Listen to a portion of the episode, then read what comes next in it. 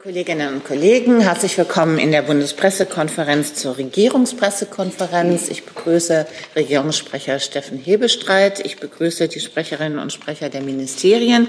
Und das Bundesministerium für Ernährung und Landwirtschaft fehlt entschuldigt wegen des hohen Krankenstandes. Ähm, die verfolgen aber die PK und äh, wir leiten dann eventuelle Antworten weiter. Herr Hebestreit, bitteschön.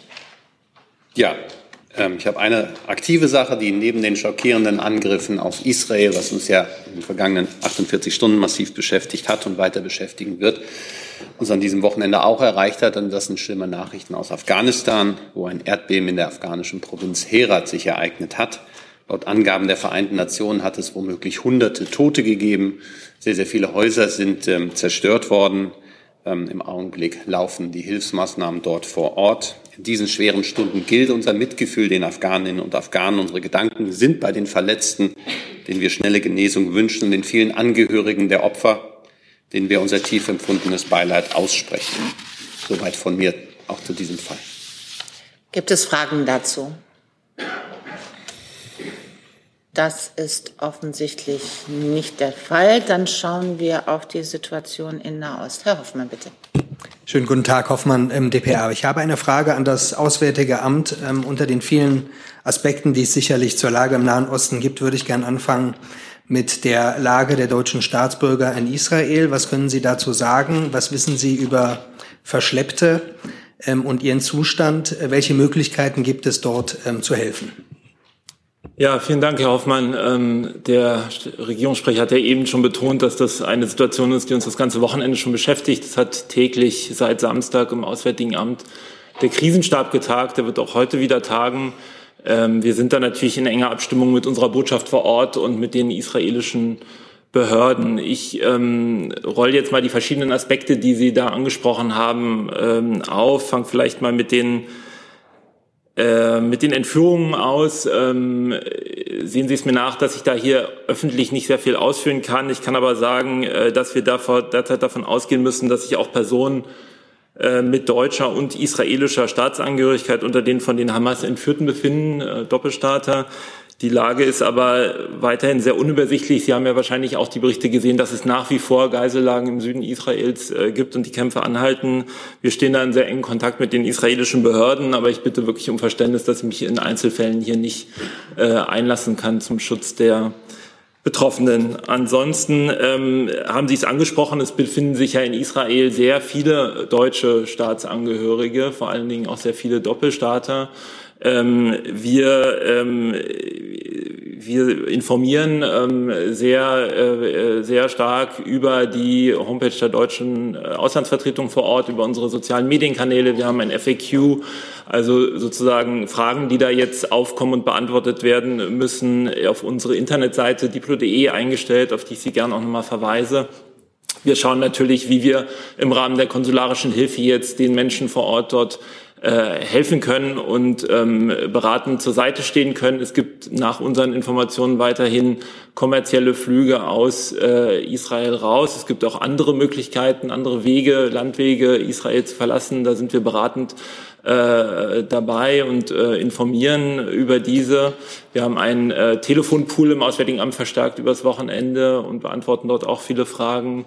Und ähm, es gilt natürlich weiterhin der Aufruf an alle deutschen äh, Staatsangehörigen dort, sich im sogenannten Elefant-System einzutragen. Das ist ja die elektronische Erfassung von Auslandsdeutschen, ähm, über die wir dann auch sehr gute Wege haben, direkt mit diesen Menschen zu kommunizieren und äh, direkt aktuelle Informationen zu verteilen. Ähm, die Zahlen auf Elefant haben auch äh, zugenommen über das Wochenende. Dort sind im Moment ähm, viereinhalbtausend äh, registriert. Aber ich habe ja eingangs schon gesagt, es gibt sehr viel mehr. Also wir nehmen an, müssen davon ausgehen, es gibt ja kein Meldewesen für Deutsche im Ausland, dass sich sehr viel mehr Deutsche und Doppelstaater in Israel aufhalten und ähm, deshalb die Zahlen da auch höher liegen. Eine kurze Nachfrage, wenn ich darf. Einige Bitte. Staaten haben sich entschlossen, ähm, eigene Evakuierungsflüge äh, anzubieten. Ähm, die Bundesregierung offensichtlich bisher nicht. Warum nicht? Wir informieren fortlaufend über, ähm, äh, über das, ähm, sozusagen die Wege, die es gibt, Israel zu verlassen. ähm, wenn das gewünscht ist und äh, stehen mit den Angeboten, die ich ja eben schon äh, erläutert habe, ähm, äh, beiseite. Ansonsten kann ich gern auch ähm, unter drei, wir gehen ja, haben vielleicht die Möglichkeit, gleich auch nochmal zur Lage in der Ost unter drei zu gehen, ähm, nochmal ein bisschen mehr Leute. Wir machen erstmal mit der Frage von Herrn Taufik Nia weiter. Herr Wagner, zwei Fragen. Ähm, gibt es Vermittlungsversuche, die Verschleppten rauszuholen von anderen Ländern der Region, mit denen Sie auch gute Beziehungen haben? Also Ägypten wäre ja eines dieser Länder. Gibt es da irgendwelche Gespräche momentan? Laufen da irgendwelche Gespräche? Und eine zweite Frage. Der israelische Verteidigungsminister hat gerade eine totale Blockade gegen Gaza ausgesprochen. Also keine Nahrungsmittel, äh, keine Elektrizität, nichts. Äh, wie stehen Sie zu diesem, äh, zu diesem Vorgang? Herr Towik, näher sehen Sie es mir nach, dass ich bei der Linie bleibe, dass ich mich zu diesen äh, Geiseln Namen nicht näher einlasse. Ich habe es ja eingangs, und der Regierungssprecher hat es eingangs gesagt, die dramatische Lage in Israel und dieser perfide Terrorangriff, der ja präzedenzlos ist in seinem Modus operandi und in seinem Ausmaß, haben uns über das ganze Wochenende beschäftigt, haben auch die Außenministerin natürlich beschäftigt. Es gab viele äh, Telefonate mit unterschiedlichsten alles gut, mit unterschiedlichsten äh, Partnern in der Region und darüber hinaus. Ähm, wir stimmen uns da sehr eng natürlich auch mit unseren amerikanischen Partnern, mit unseren europäischen Partnern ab und ähm, äh, beobachten jetzt fortlaufend die Lage. Ähm, und zu dem zweiten Teil, können Sie noch mal Ihre zweite Frage wieder? Ach, das war die... Äh, die totale Blockade gegen ja. Gaza, also keine also, Nahrungsmittel, nichts.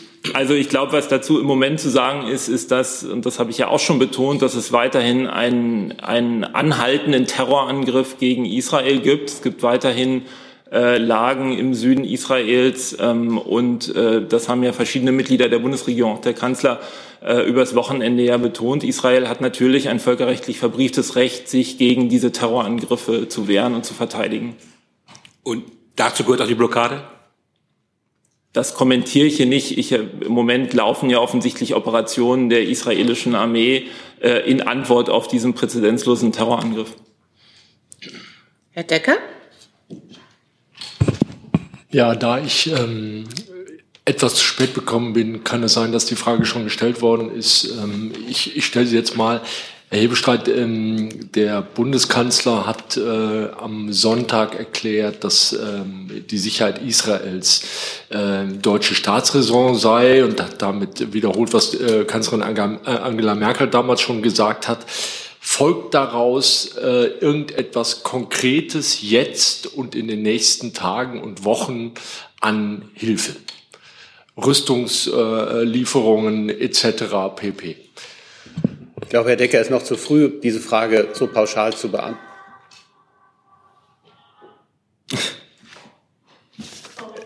Es ist noch ein bisschen früh, diese Frage zum jetzigen Zeitpunkt zu beantworten. Richtig ist, dass der Bundeskanzler das gestern klar gesagt hat. Er hat das auch in seinem Telefonat mit dem äh, israelischen Ministerpräsidenten Netanyahu geäußert. Er hat auch Hilfe angeboten, wo sie denn nötig sei. Das ist bisher äh, als Hilfsangebot zur Kenntnis genommen worden. Ähm, und da bleiben wir auch im Gespräch. Wir sind in einer jetzigen, in einer Frühphase nach diesem ähm, präzedenzlosen, beispiellosen ähm, Terrorangriff auf Israel. Ähm, die Lage ist weiterhin äh, instabil. Sie wissen, dass es noch Ortschaften gibt, die äh, von Hamas-Terroristen kontrolliert werden. Die israelische Armee ist gerade dabei, ähm, die, der Lage wieder Herr zu werden. Und wir wissen nicht, wie sich das jetzt weiterentwickeln wird. Ähm, und deshalb muss man das so genau Tag für Tag beobachten und auch begutachten, wie wir da weiter vorgehen. Es sind enge Kontakte mit Israel und ich glaube, es ist ein wichtiges Statement gewesen, dass man das auch deutlich macht, dass wir in dieser schweren Stunde an der Seite Israels stehen. Unverbrüchlich hat der Bundeskanzler gesagt und ähm, danach handelt auch diese Bundesregierung. Und ähm, jetzt müssen wir diese schwierige Lage immer wieder beurteilen und auch sehen, wie wir an welchen Stellen auf welche Art und Weise unterstützen können. Das möchte ich aber zum jetzigen Zeitpunkt noch nicht qualifizieren oder quantifizieren. Das könnte ich zum jetzigen Zeitpunkt auch gar nicht. Herr Decker, Zusatz? Ja, ähm, Frau Ungrad, können Sie uns etwas sagen zum aktuellen Stand der Rüstungsexporte nach Israel in den letzten Monaten und Jahren? Ähm, und ähm, wenn ich darf, noch eine Frage an Herrn Kollatz. Äh, es gibt äh, das, äh, den Bundeswehreinsatz UNIFIL vor der Küste des Libanon. Sollte äh, der Konflikt eskalieren, sollte sich die Hisbollah in stärkerem Ausmaß einschalten, ähm, hätte das Konsequenzen für die Bundeswehr? Den aktuellen Stand über Rüstungslieferungen und ähnliches können Sie in unserem Rüstungsbericht einsehen, der veröffentlicht ist auf unserer Seite.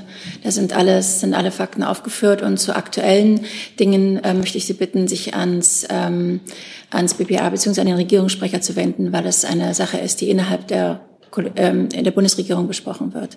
Und zu den äh, Zahlen, wie gesagt, das steht auf unserer Seite, sind die Zahlen aufgeführt. Zum deutschen Anteil Unifil habe ich mich heute Morgen auch noch mal informiert und mir bestätigen lassen, dass dieser Anteil nicht betroffen ist von den derzeitigen Ereignissen.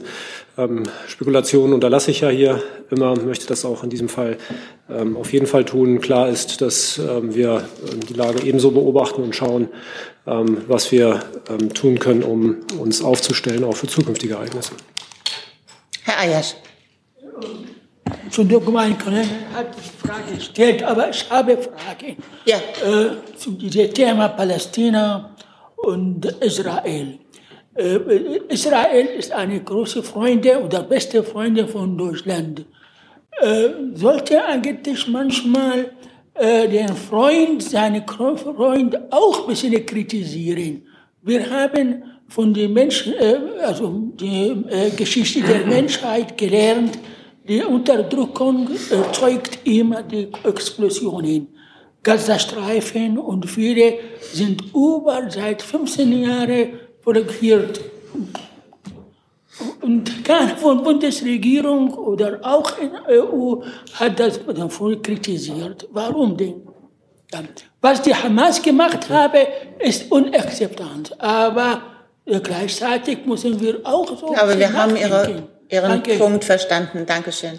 Bitte ja, ich glaube, ich tue mich zum jetzigen Zeitpunkt schwer, das in einen Zusammenhang zu setzen, weil Sie ja zu Recht, das war Ihr letzter Punkt, der auch sehr wichtig war, dass das, was die Hamas Gewalttäter in den vergangenen 48 Stunden ähm, veranstaltet haben, der Bundeskanzler hat es gesagt, das sei durch nichts, durch gar nichts zu rechtfertigen. Und deswegen möchte ich da auch keine Rechtfertigung bringen. Ich möchte aber allgemein sagen, das kann ich für diese Bundesregierung sagen, ich weiß es aber auch von vorhergehenden Bundesregierungen, dass sie in ihren Gesprächen mit der israelischen Seite immer wieder auch auf die Schwierigkeiten, die es ähm, im Nahostfriedensprozess gegeben hat, ähm, hingewiesen hat und auch das offen, wie das unter Freunden sich gehört, ähm, dort angesprochen hat. Und wir bleiben weiterhin, und das haben wir immer wieder gesagt, auch äh, diese Bundesregierung dabei, dass es eine politische Lösung braucht dieses Konfliktes, dass wir der Auffassung sind, eine Zwei-Staaten-Lösung ist das äh, was anzustreben gilt. Aber das ist nichts, was im Augenblick in dieser akuten Phase, in der Israel unter Angriff steht, äh, wo sich Gewalttäter ähm, äh, hunderte Tote schon verursacht haben, get Menschen getötet haben, ähm, jetzt äh, auf der Tagesordnung an oberster Stelle steht. Jetzt geht es darum, dass Israel zunächst einmal sich wehren kann. Hier ist Tyler, hier kommt die Werbung. Für uns selbst. Kommerzfreier Journalismus seit 2013 nur möglich durch deine Unterstützung. Schau in die Infos wie. Herr Jessen. Ich weiß nicht, ob ich Herrn Hebestreit äh, oder Herrn Wagner fragen soll. Ähm, der Zentralrat der Juden in Deutschland hat heute gefordert, die Bundesregierung solle jegliche finanzielle und andere Unterstützung für Palästinenserorganisationen einstellen. Ähm, der Hamas-Terror werde eben so wörtlich der Zentralrat, auch aus deutschen Steuergeldern finanziert. Wie reagieren Sie auf diese Position und diese Forderung?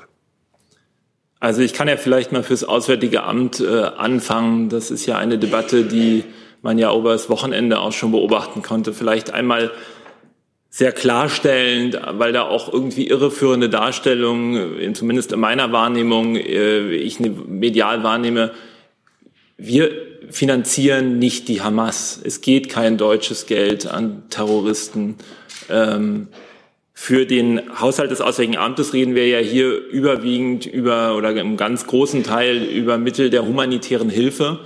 Ähm, das ist ja, sind ja Mittel, die wir weltweit einsetzen in akuten Notsituationen und auch immer in schwierigen Kontexten. Und das ist natürlich konstitutiv und immer der Fall, dass wir sehr genau hinschauen, dass unsere Gelder dort ankommen, wo sie ankommen sollen, wir das fortwährend überprüfen. Das ist immer ein laufender Prozess und insofern ähm, ist es auch immer Teil der, der Auszahlung von humanitären Geldern. Wir reden hier für den Haushalt des Auswärtigen Amtes über in diesem Jahr ähm, knapp äh, äh, 73 Millionen ähm, Euro die halt zum ganz überwiegenden Teil äh, Nahrungsmittelhilfe, Gesundheitsversorgung über internationale Nichtregierungsorganisationen und die äh, Vereinten Nationen sind. Aber ich bin mir sicher, dass das BMZ vielleicht auch noch für seinen Teil ausführen möchte.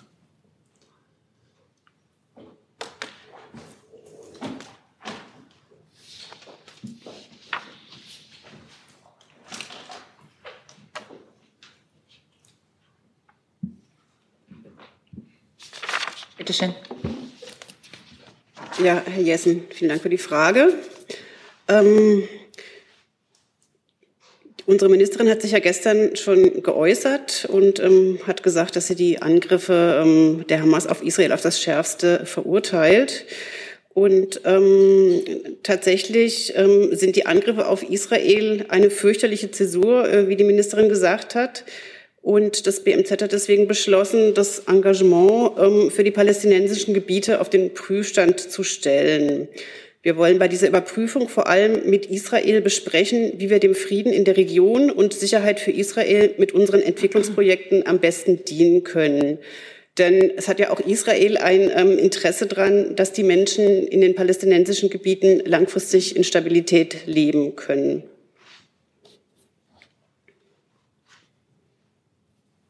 Zusatz, Herr Jessen? Ja, äh, ich wusste nicht, ob die äh, Antwort schon fertig gegeben war. Äh, bedeutet das, äh, Herr Wagner, dass Sie derzeit ähm, keinen Anlass sehen, die Zahlungen, die, wie Sie sagen, an humanitäre Organisationen oder für humanitäre Zwecke ausgegeben werden, ähm, zu stoppen, einzufrieren oder zu überprüfen, so über, sondern äh, sie bleiben bei dem Status, der derzeit ist. Sehe ich das richtig?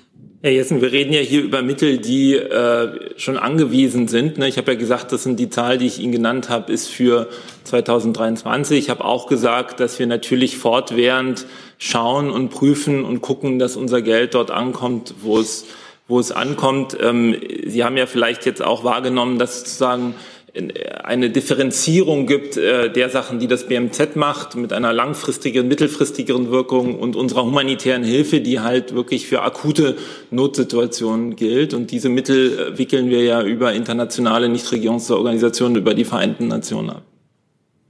Herr Steiner.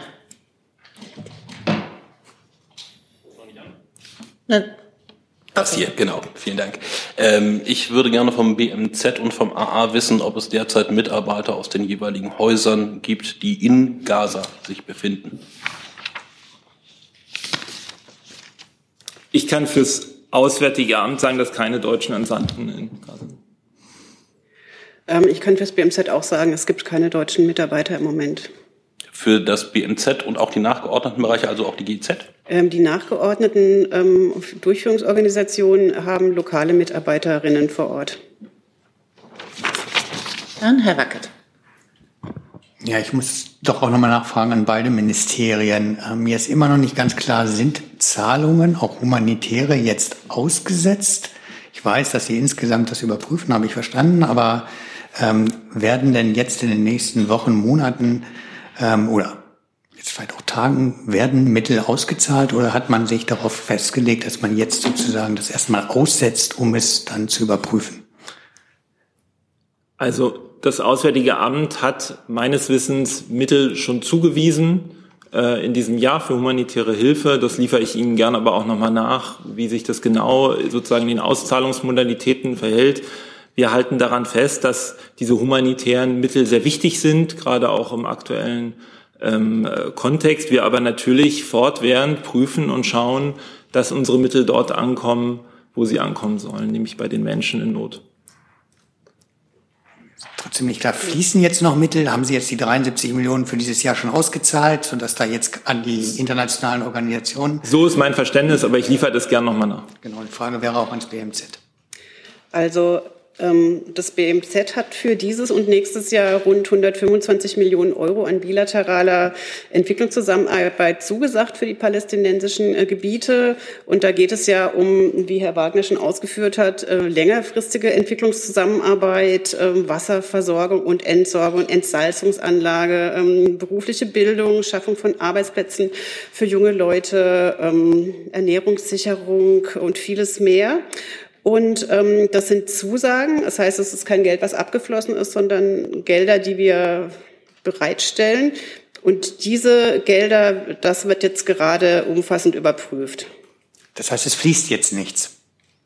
Das heißt, im Moment fließt es nicht, während es überprüft wird. Das heißt aber nicht, dass es gestoppt wird. Also es wird überprüft und. Also ausgesetzt erstmal. Genau, vorübergehend ausgesetzt. Aber wie gesagt, es wird überprüft und ähm, ja, die Überprüfung heißt, dass man mit äh, offenem Ausgang ähm, das Ergebnis, ähm, ein Ergebnis findet, ja. Herr Hoffmann nochmal. Auch nochmal zu dem äh, Thema bitte. Eine Frage ans BMZ und ans Auswärtige Amt. Welche Kontrollmechanismen gab es denn bisher, wenn es um die Verwendung der Gelder ging? Ich erinnere, es gab auch immer wieder Kritik aus Israel, ähm, dass ähm, diese Mittel teilweise zweckentfremdet worden sein könnten. Haben Sie äh, das im Einzelfall dann überprüft? Hat es sich als unberechtigt herausgestellt? Also ich kann ja vielleicht mal für uns anfangen, obwohl da, glaube ich, dieselben Regeln gelten. Also die Mittel der Bundesregierung ähm, werden natürlich immer unter strengen Kriterien zweckgebunden für ganz bestimmte Projekte eingesetzt. Und für diese Projekte überprüfen wir natürlich für unsere äh, Projekte, manche auch in Zusammenarbeit mit dem BMZ, in jedem Fall die außenpolitische Unbedenklichkeit von Projektpartnern. Dabei wird selbstverständlich auch genau untersucht, ob es mögliche Terror, äh, Terrorismusbezüge gibt. Und ähm, äh, dann wird natürlich in dem Zuwendungsverfahren ähm, äh, gibt es Kontrollmechanismen und das Projekt wird ja auch laufend begleitet von unseren Auslandsvertretungen. Insofern gibt es diese, gibt es diese Mechanismen. Also ich kann ergänzen, dass diese Regeln natürlich auch bei uns im Haus gelten. Ähm, sämtliche Vorhaben mit den palästinensischen Gebieten sind immer schon sehr, sehr gründlich überprüft worden. Und ja, wahrscheinlich ist es das am besten überprüfte Portfolio ähm, des gesamten BMZs, die Zusammenarbeit mit Palästina. Ich, ähm, ach super noch. Sorry, ich wollte, nicht ich wollte noch ergänzen zu dem, ähm, weil Sie nach diesen ähm, äh, nach dieser Kritik aus Israel an, an der Förderung von bestimmten NGOs gefragt haben. Das war ja hier auch schon mehrfach mehrfach Thema. Ähm, wir haben dabei ja immer wieder deutlich gemacht, dass die Bundesregierung sich aktiv für die Bekämpfung jeder Art von Terror einsetzt. Und deshalb haben wir solche Hinweise und Vorwürfe ja immer sehr ernst genommen, wenn es um Verbindungen äh, oder etwaige Verbindungen zu terroristischen Organisationen geht. Ähm, solche, und das haben wir immer wieder sehr klar gemacht, müssen ohne Ausnahme und mit größtmöglicher Sorgfalt geprüft werden. Das tut ja das Auswärtige Amt, das habe ich ja jetzt hier auch schon sehr breit dargelegt, ohnehin immer vorab und ist dazu fortlaufend im Kontakt mit Partnern. Ähm, das heißt, dass wir uns neben den Projekten, die wir fördern, auch immer die Partner genau ansehen und in jedem Fall muss natürlich die Mittel zweckmäßig und lückenlos nachvollziehbar eingesetzt werden. In dem Fall, den Sie jetzt angesprochen haben, hatten ja wir und auch die Partner aus der EU und mehrere andere Staaten, die auch diese NGOs fördern, uns die Informationen, die wir erhalten hatten, ganz genau angesehen, waren dabei zu dem Schluss gekommen, dass es keine wesentlichen Informationen gab, die es rechtfertigen würden, unsere Zusammenarbeit einzustellen. Aber jetzt kommt der wichtige Part, diese Projekte sind mittlerweile ausgelaufen. Es gibt keine Förderung dieser NGOs im Moment. Herr Taffing-Mian. Herr Hebestreit, der Bundeskanzler hat äh, gestern auf ein Telefongespräch mit dem ägyptischen Staatspräsidenten hingewiesen und seine Unterstützung äh, zugesagt für die Vermittlungsbemühungen. Können Sie dazu Näheres sagen? Und eine zweite Frage zur Situation im Westjordanland an Herrn Wagner. Da ist es jetzt auch in den letzten Tagen zu tödlichen Auseinandersetzungen gekommen. Wie besorgt sind Sie, dass sich die Situation in dem Gebiet auch verschärfen könnte? Ja, vielleicht zu dem Teil, der mich betraf. Der Bundeskanzler hat gestern Abend mit dem ägyptischen Staatspräsidenten ausführlich telefoniert, sich die Lage schildern lassen, auch Einschätzung der ägyptischen Seite und hat, wie er es ja auch schon in dem Pressestatement vorher angekündigt hatte, ähm, deutsche Unterstützung angeboten. äh, so sie gewünscht und nötig wäre. Das hat äh, der Staatspräsident äh, dankend zur Kenntnis genommen. Weiteres hat sich daraus jetzt zunächst nicht ergeben, aber man hat besprochen, weiter eng in Kontakt zu bleiben. Und ich glaube, ich gehe nicht so weit, dass ich auch aus dem Telefonat die große Besorgnis die die gesamte Region anbetrifft, hat der Staatspräsident Al-Sisi da auch noch mal sehr deutlich gemacht. Das vielleicht auch mit Blick auf den zweiten Teil Ihrer Frage. Genau, dazu kann ich eigentlich auch nur ergänzen, dass das eine Sorge ist, die wir genauso bei unseren Partnern wahrnehmen. Ich habe ja schon gesagt, dass die Außenministerin am Wochenende äh, mit unterschiedlichsten Partnern in der Region telefoniert hat, mit ihrem ägyptischen Counterpart, mit ihrem jordanischen Counterpart, äh, mit dem Israeli natürlich äh, und auch dem palästinensischen Außenminister und ähm, wir die Lage natürlich ähm, äh, sehr eng beobachten und ähm, äh, es ist ein präzedenzloser äh, Terrorangriff der Hamas gegen Israel in einem Ausmaß, den wir bisher nicht kannten. Und natürlich birgt er auch die Gefahr einer regionalen Destabilisierung, einer regionalen Ausweitung. Insofern beobachten wir das sehr eng. Herr Maurer? Am, Donnerstag trifft der Bundeskanzler ja den Emir von Katar. Inwieweit wird die, die aktuelle Eskalation, das Geschehen da eine Rolle spielen? Ja, und vielleicht könnten Sie noch schildern, jetzt hatten Sie schon angedeutet, in, in welche Richtung gehen die, die Gespräche, die Vermittlung in, ja, in der Region? Also ich glaube, mehr als das ist alle Beteiligten, die irgendwie Einfluss auf Akteure in dieser Region haben, miteinander sprechen und mit denen sprechen. Viel mehr kann ich dazu zum jetzigen Zeitpunkt nicht sagen. Der Besuch des Emirs von Katar, das ist ein Arbeitsbesuch, der länger vereinbart war. Das äh, fällt ja jetzt nun, ähm, wir haben ihn, glaube ich, Freitag angekündigt und am Samstag ist das, äh, ist der Überfall auf äh, Israel erfolgt. Ähm, kann mir nicht vorstellen, dass das keine große Rolle spielen sollte oder positiv gewendet. Das wird natürlich auch in diesen Gesprächen eine Rolle spielen. Ich glaube, die Akteure der Region dort alle sind hoch besorgt über die Entwicklung. Und ähm, das, was der Bundeskanzler ähm, gestern ja auch deutlich gemacht hat, es gilt, einen Flächenbrand mit unabsehbaren Folgen für die ganze Region zu verhindern. Darf ich da nochmal nachfragen? Wird der Kanzler die Unterstützung Katars für die Hamas konkret ansprechen? Ich gehe davon aus, dass er alle Themen, die diesem Zusammenhang zu stellen sind, auch dort ansprechen wird. Herr Steiner nochmal. Ja, äh, an Herrn Keller in dem Fall. Ähm, nach Gaza und in die Westbank gehen jährlich laut Weltbank etwa vier Milliarden Euro an Rücküberweisungen. Ich würde gerne wissen, ob das BMF weiß, wie viele Überweisungen in die Region ja, aus Deutschland dorthin gehen. Ad hoc weiß ich das nicht. Wenn, müssen wir prüfen, ob wir es nachliefern können. Was wir allgemein sagen können, dass das BMF auch jetzt alles tun wird, um geeignete Maßnahmen zu ergreifen, um Geldquellen für Terroristen aus Gaza zu unterbinden. Können Sie das etwas konkretisieren? Was heißt das in der aktuellen Situation konkret? Haben Sie dort zum Beispiel Personal bei den entsprechenden Stellen aufgestockt? Ich muss jetzt darum bitten, dass wir da aktuell noch keine weiteren Informationen dazu verkünden können. Herr Jessen nochmal? Spricht das Auswärtige Amt eine Reisewarnung äh, aus oder raten Sie nur von Reisen ab? Das sind ja in den juristischen Konsequenzen sehr unterschiedliche ähm, Empfehlungen. Darüber gibt es in der Öffentlichkeit Verwirrung. Also wir haben ähm, ja, ich glaube, die Ministerin war es, die am Samstag ja sagte, dass wir dringend von Reisen nach Israel und die palästinensischen Gebiete abraten. Sie haben richtig unterstrichen, das ist nochmal eine andere Qualität als eine Reisewarnung, aber in all unseren Kontakten, die wir mit Reiseveranstaltern äh, etc. haben, haben wir schon das Gefühl, dass die Botschaft zur Lage ähm, sehr präsent ist in der Bevölkerung und äh, sozusagen berücksichtigt von bei Reiseplänen. Aber wir reden, raten dringend davon ab, äh, jetzt nach Israel oder die palästinensischen Gebiete zu reisen. Nachfrage. US-amerikanische Medien berichten darüber, dass im Zuge der Reaktionen auf die Hamas-Anschläge im Gazastreifen etwa 400 bis 500 Palästinenser getötet worden seien. Äh, sind das auch die Zahlen, die Ihnen bekannt sind? Ich habe keine Zahlen, die ich hier über diese Medienberichte hinaus ähm, darlegen kann. Und äh, vielleicht nochmal eine Ergänzung an Ihre vorherige Frage. Äh, für Gaza besteht natürlich schon seit langem eine Reisewarnung. Das versteht sich von selbst. Herr Steiner. Ja, nochmal ganz kurz zu der Reisewarnung. Also warum habe ich das richtig verstanden? Sie haben keine offizielle Reisewarnung ausgesprochen. Da sind ja auch juristische Folgen dranhängend, wenn Sie sie aussprechen würden. Ähm, da würde ich gerne verstehen, warum nicht. Wir raten dringend von Reisen nach Israel und die palästinensischen Gebiete ab. Das ist die Maßnahme, die wir ergriffen haben. Ich habe ja gesagt, der Krisenstab monitort die Situation sehr eng und äh, das ist der aktuelle Stand. Wollten Sie noch unter drei gehen? Ja, kann ich gern.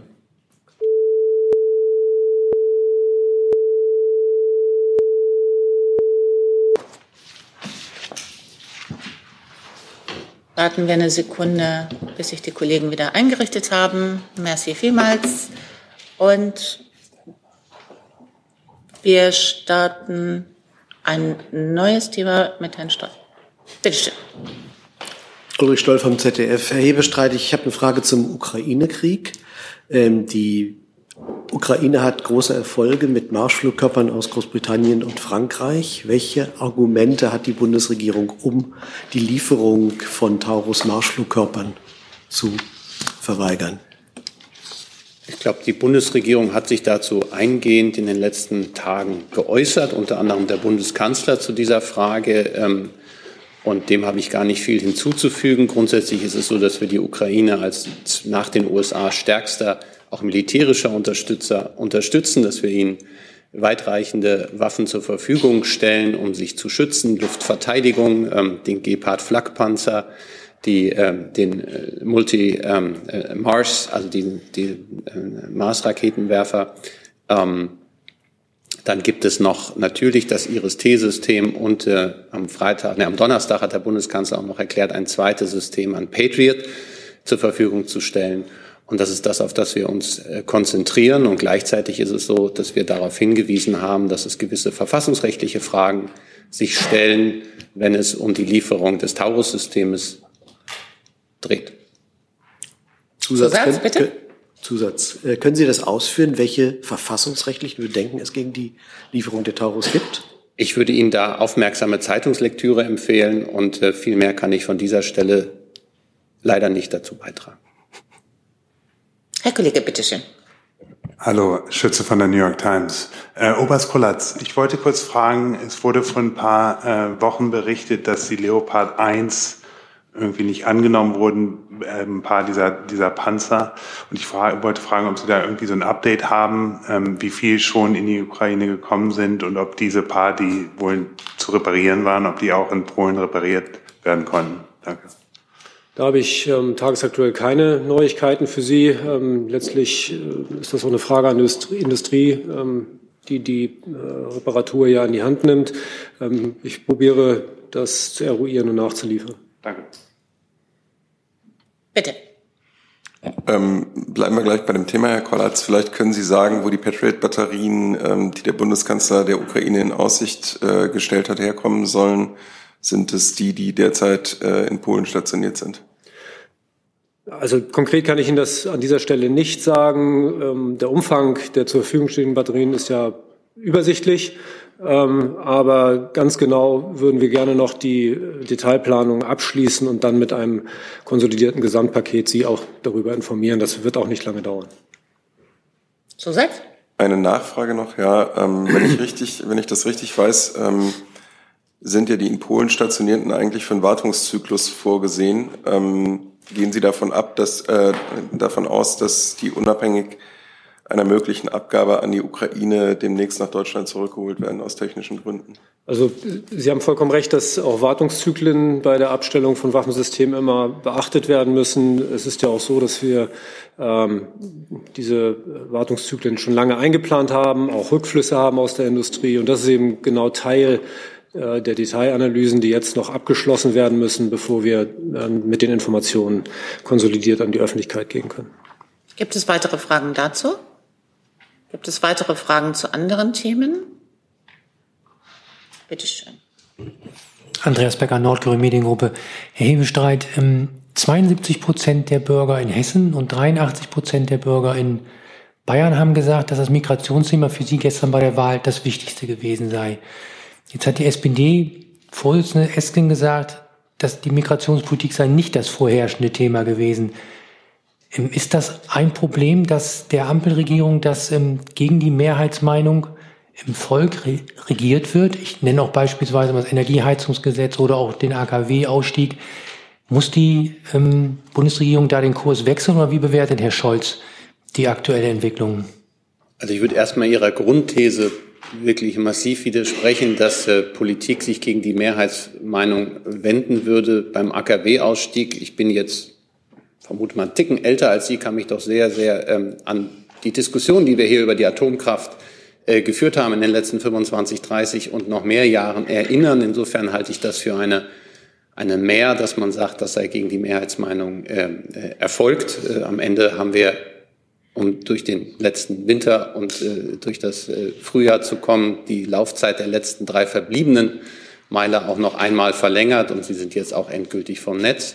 Beim Gebäudeenergiegesetz, glaube ich, das haben wir hier, äh, hat uns hier häufig beschäftigt, das Thema. Auch da haben wir, glaube ich, eine sehr gute Lösung am Ende gefunden, die sowohl den klimaschutzrechtlichen Notwendigkeiten äh, gerecht wird, als auch, dass niemand überfordert wird, äh, der mit, damit konfrontiert ist, dass wir unsere Art zu, auch Wärme zu gewinnen in den nächsten Jahren und Jahrzehnten verändern müssen, wenn wir diesen Planeten halbwegs lebenswert halten wollen. Und ich glaube, da kann man sich immer über die einzelnen Details trefflich streiten, aber dass das am Ende eine gute Lösung gegeben hat, bestreitet, glaube ich, im Augenblick nicht einmal die Union ähm, oder die Opposition, ohne einen Einzelnen zu nennen.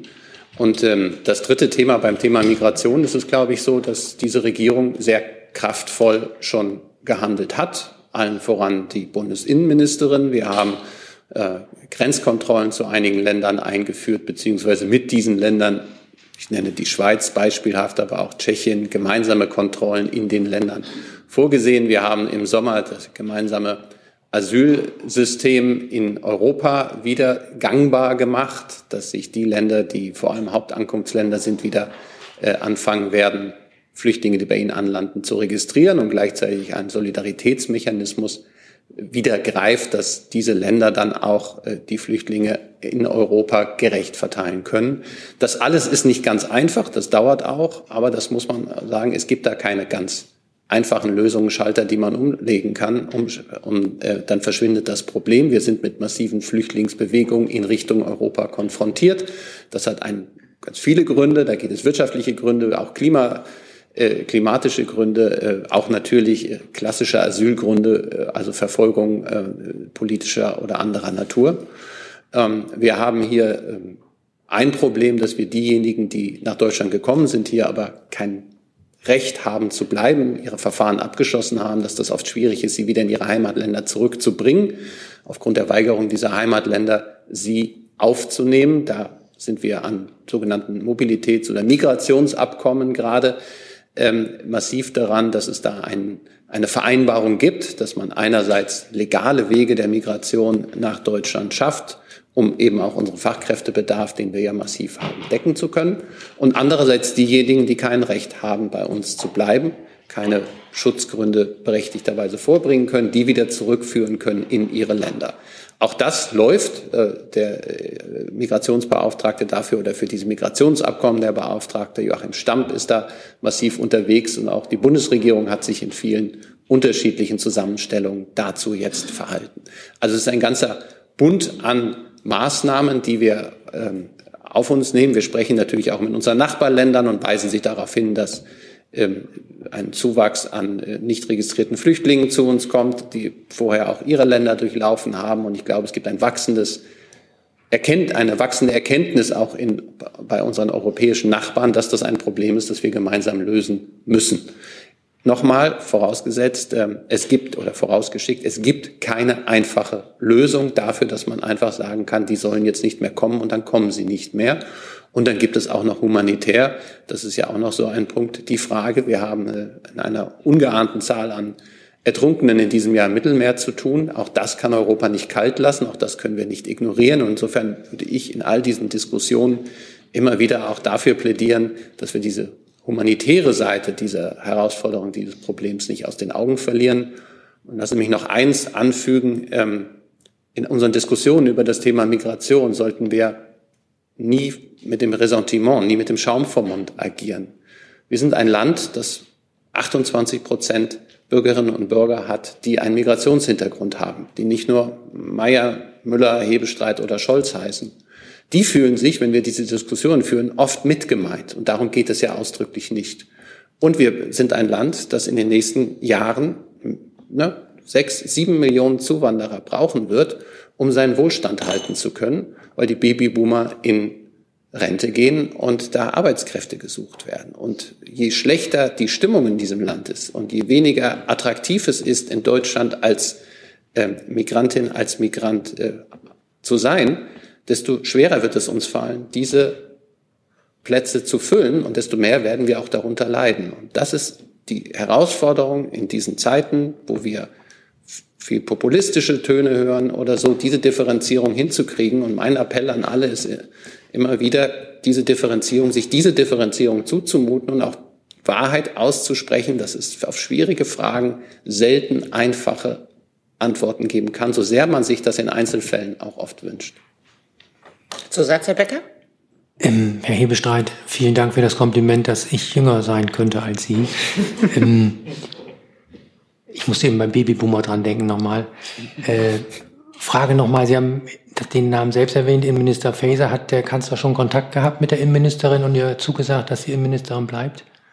Der Bundeskanzler sitzt zur Stunde oder hat gesessen zur Stunde äh, mit der hessischen Spitzenkandidatin Nancy Faeser ähm, in einem Parteigremium der SPD. Insofern haben sie auch physischen Kontakt gehabt und ich kann Sie beruhigen. Ähm, ich weiß gar nicht, ob es nötig war, dass er das ausgesprochen hat, aber ähm, er ist fest entschlossen, auch weiterhin mit Nancy Faeser als Bundesinnenministerin im Kabinett zusammenzuarbeiten. Frau Kollegin. Ja, vielen Dank, Lacerda O Globo, Brasilien. Ähm, äh, der Kanzler Scholz hatte die AfD mal bezeichnet als die schlechte Laune-Partei. Und gestern ist die AfD sowohl in Bayern wie auch in Hessen die zweitstärkste Kraft geworden. Wie bewertet der Bundeskanzler diese Lage jetzt zu diesem Augenblick? Danke. Lassen Sie mich an der Stelle, muss ich mal, ich sitze ja hier als Regierungssprecher und spreche für die Bundesregierung und wir haben da ähm, gewisse Begrenzungen, was unsere Beurteilung von politischen Parteien angeht. Und insofern würde ich sagen, diese Frage müssten Sie dem Bundeskanzler stellen. Der kann das ähm, viel ausführlicher und besser darlegen als ich. Ich von dieser Stelle habe das, was ich eben zum Thema Migration gesagt habe, nicht von ungefähr gesagt. Mhm. Zusatz? Ja, danke schön. Ähm, ich wollte noch mal das, ähm, das Auswärtige Amt noch mal, also Entschuldigung, äh, Herr Hebestreit, noch Sie noch mal fragen. Ähm, in Argentinien bezeichnet sich äh, äh, so ab. Das ist jetzt aber ein ganz anderes Thema. Ach so, ne? Entschuldigung. Ja? Entschuldigung. Okay, dann machen wir erst noch mal mit diesem Thema weiter und ich komme auf Sie zurück. Dankeschön. Herr Jessen. Ja, ich wollte auch nach der Laune fragen, äh, Herr Hebestreit. Sie sind ja doch aber auch Sprecher des Bundeskanzlers wenn ich es richtig sehe, ist eine Partei wie die AfD, die jetzt in zwei westdeutschen Landesparlamenten zweitstärkste äh, Kraft geworden ist, ist die richtig beschrieben und zureichend beschrieben ähm, mit dem Terminus schlechte Laune Partei? Ich weiß gar nicht, ob das, wie Sie gesagt haben, die hinreichende oder richtige Bezeichnung ist, sondern es ist eine Bezeichnung, die der Bundeskanzler für ähm, die Haltung, die äh, diese Partei verbreitet, ähm, gewählt hat. Und da gilt es für uns BPA Freundinnen und Freunde, die Worte des Bundeskanzlers stehen für sich, die werde ich hier sicherlich nicht interpretieren. Oder ist damit gemeint, dass sich in den Wahlergebnissen für diese Partei auch die Laune ausdrückt, die Bürger empfinden angesichts des Regierungshandelns? Das kann ich mir auch nach langem und reiflichen Überlegen nicht vorstellen. Wobei ich eine Anmerkung machen möchte. Soweit ich weiß, haben die Freien Wähler den zweiten Platz gemacht in Bayern. Ich gucke auch gerade noch mal in die Statistik. Die Freien Wähler kommen auf 15,8 Prozent und die AfD auf 14,6 Prozent. Dann äh, habe ich mich da geirrt. Ich wollte, Dann hatte ich, ich eine falsche Zahl vorliegen. Einmal, Danke für die Korrektur. Einmal fürs Protokoll ja, ja. erwähnen. Herr Steiner, bitte. Ja, ähm, Herr Hebestreit, der Kanzler kann natürlich die Wahlen von gestern trotzdem nicht ignorieren, auch im Regierungshandeln nicht. Deswegen frage ich explizit nach diesem. Wie zuversichtlich ist denn der Kanzler, dass diese Koalition, so wie sie jetzt auch in der Regierungsbank vertreten ist, ähm, da auch tatsächlich jetzt zu einem, wie will ich sagen, besseren Arbeiten kommen kann nach den Ergebnissen vom Wochenende und welche Veränderungen sieht er selber für notwendig an? Also ich glaube, diese Bundesregierung arbeitet sehr gut. Ich könnte Ihnen jetzt eine lange Liste von gemeinsamen Entscheidungen aufzählen. Das möchte ich Ihnen ersparen. Ich möchte aber schon durchaus darauf hinweisen, dass auch der Kanzler in den vergangenen Wochen immer wieder darauf hingewiesen hat, dass es nicht die Arbeitsweise, sondern ab und zu die, der Umgang miteinander in der Öffentlichkeit noch äh, Luft nach oben, Verbesserungsluft, äh, Verbesserungsraum äh, sieht.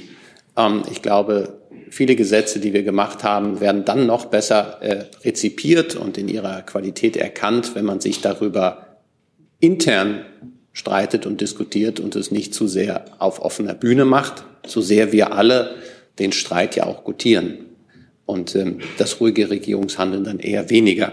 Ähm, ich glaube, jetzt ist es an den handelnden Personen in der Bundesregierung und in den sie tragenden Koalitionen, ähm, äh, dieses Wahlergebnis zu bewerten. Das würde ich nicht unterschätzen, aber auch nicht überschätzen. Es sind zwei Landtagswahlen mit sehr unterschiedlichen Aussagen, aber richtig ist, dass alle drei Ampelparteien oder Parteien, die diese Koalition stellen, Verluste, ähm, massive Verluste zum Teil zu gewärtigen haben.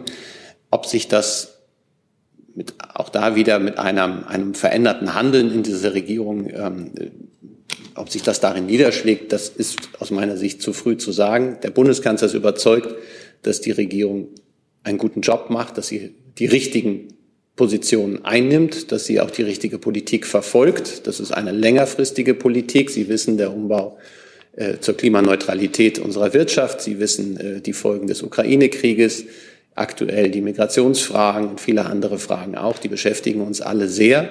Und natürlich bleibt niemandem verborgen ein gewisser Unmut über das eine oder über das andere in diesem Land. Das ist in der Politik so. Und ähm, da ist auch niemand, der davor die Augen verschließt. Und gleichzeitig sollte man aber auch nicht zu bang sein, auch wenn es mal Gegenwind gibt, von dem, von dem man überzeugt ist, dass es richtig ist, abzuweichen. Und ich glaube, in diesem Spannungsverhältnis bewegen wir uns. Nachfrage dazu.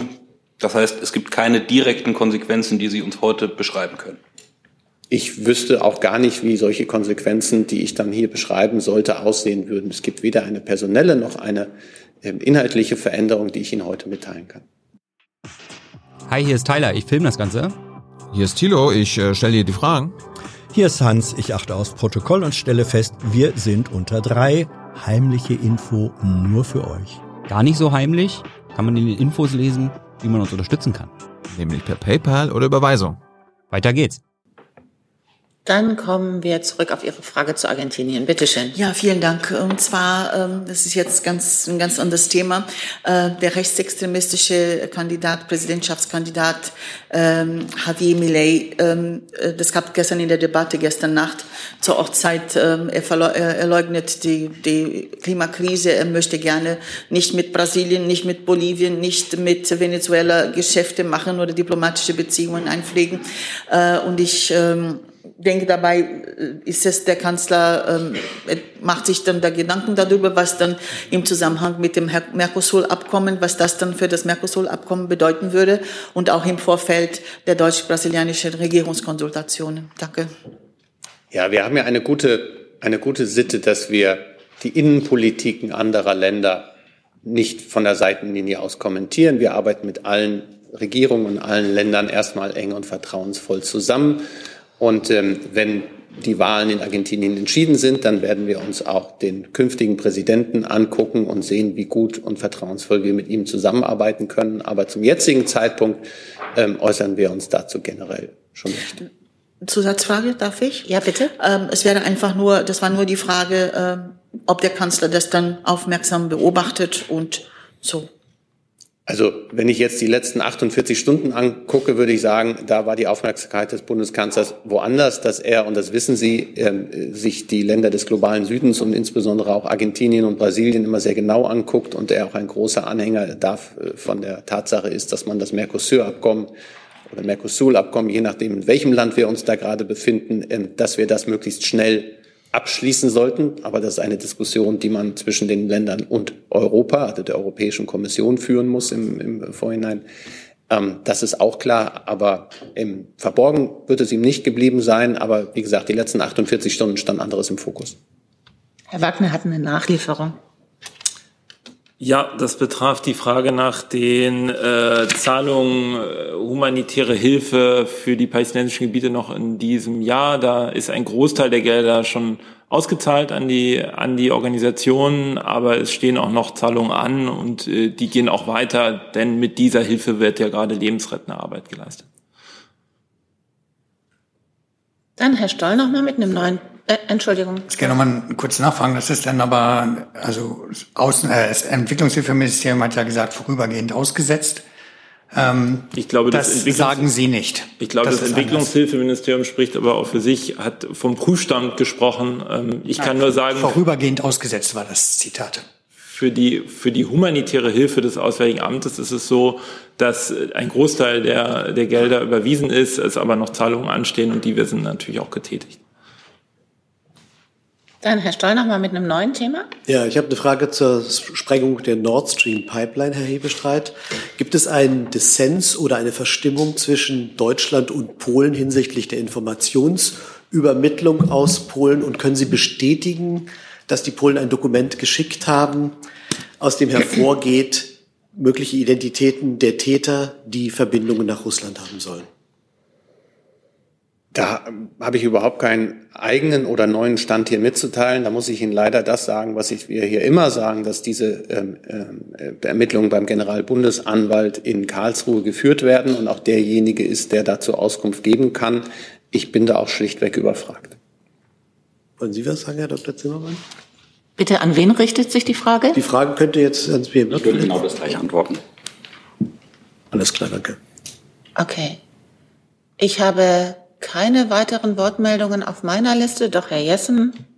Wenn ich noch einmal äh, fragen darf zum, ähm, äh, zur Region Nahost. Ähm, die palästinensische Autonomiebehörde hat ja eine Botschaft äh, in Berlin, eine diplomatische Vertretung. Ähm, ist da im jüngsten Kontext der Botschafter oder ein anderer Mitarbeiter einbestellt worden? Gibt es da ähm, den Versuch, über diplomatische ähm, Gespräche dann doch auch auf die Hamas einzuwirken oder ist das eine völlig irrige Annahme? Ich hatte ja vorhin schon gesagt, Herr Helsen, dass die Außenministerin am Wochenende auch mit ihrem palästinensischen Amtskollegen ähm, telefoniert hat. Und ähm, insofern sind wir natürlich mit all diesen Partnern in der Region im Gespräch. Sie kennen die Situation vor Ort. Sie wissen von den Unterschieden zwischen Fatah und Hamas und äh, der palästinensischen äh, Autonomiebehörde und äh, den Autoritäten in Gaza und kennen die Schwierigkeiten da. Aber dass wir natürlich äh, auf allen uns zur Verfügung stehenden Kanälen darauf einwirken, dass dieser Terror der Hamas äh, aufhört, ähm, versteht sich von selbst. Ja, ja, das, äh, weil eben die Vertretung, also faktisch handelt es sich ja um eine Art Botschaft, in Berlin ansässig ist, interessiert mich einfach, ob es da einen direkten Kontakt äh, aktuell gibt zwischen dem Auswärtigen Amt und dieser Botschaft. Also ich, ich, ich sehe schon, wo Sie hinwollen. Ich kann gern auch nochmal nachliefern. Meines Wissens ist es ein Büro und wir sind mit diesen Kollegen äh, natürlich im Austausch, ähm, aber liefere ich gerne nochmal nach, falls es da sozusagen Kontakte gab, über die wir jetzt hier an dieser Stelle berichten wollen. Aber ich habe ja gesagt, es gab auf höchster Ebene oder fast höchster Ebene, also auf Ebene der äh, Ministerin, einen Kontakt zu der Palästin zur palästinensischen Seite. Entschuldigung, ja. Sie, Sie haben eigentlich kein ja, ja. Mehr. Nein, ich wollte nur sagen, der, der, der Terminus ist, glaube ich, Mission, palästinensische Mission, aber deren Leiter, so wird er jedenfalls geführt im Range eines Botschafters. Deswegen. Aber danke für die Auskunft. Dann sage ich danke für diesen Montagmittag. Bis dann. Tschüss.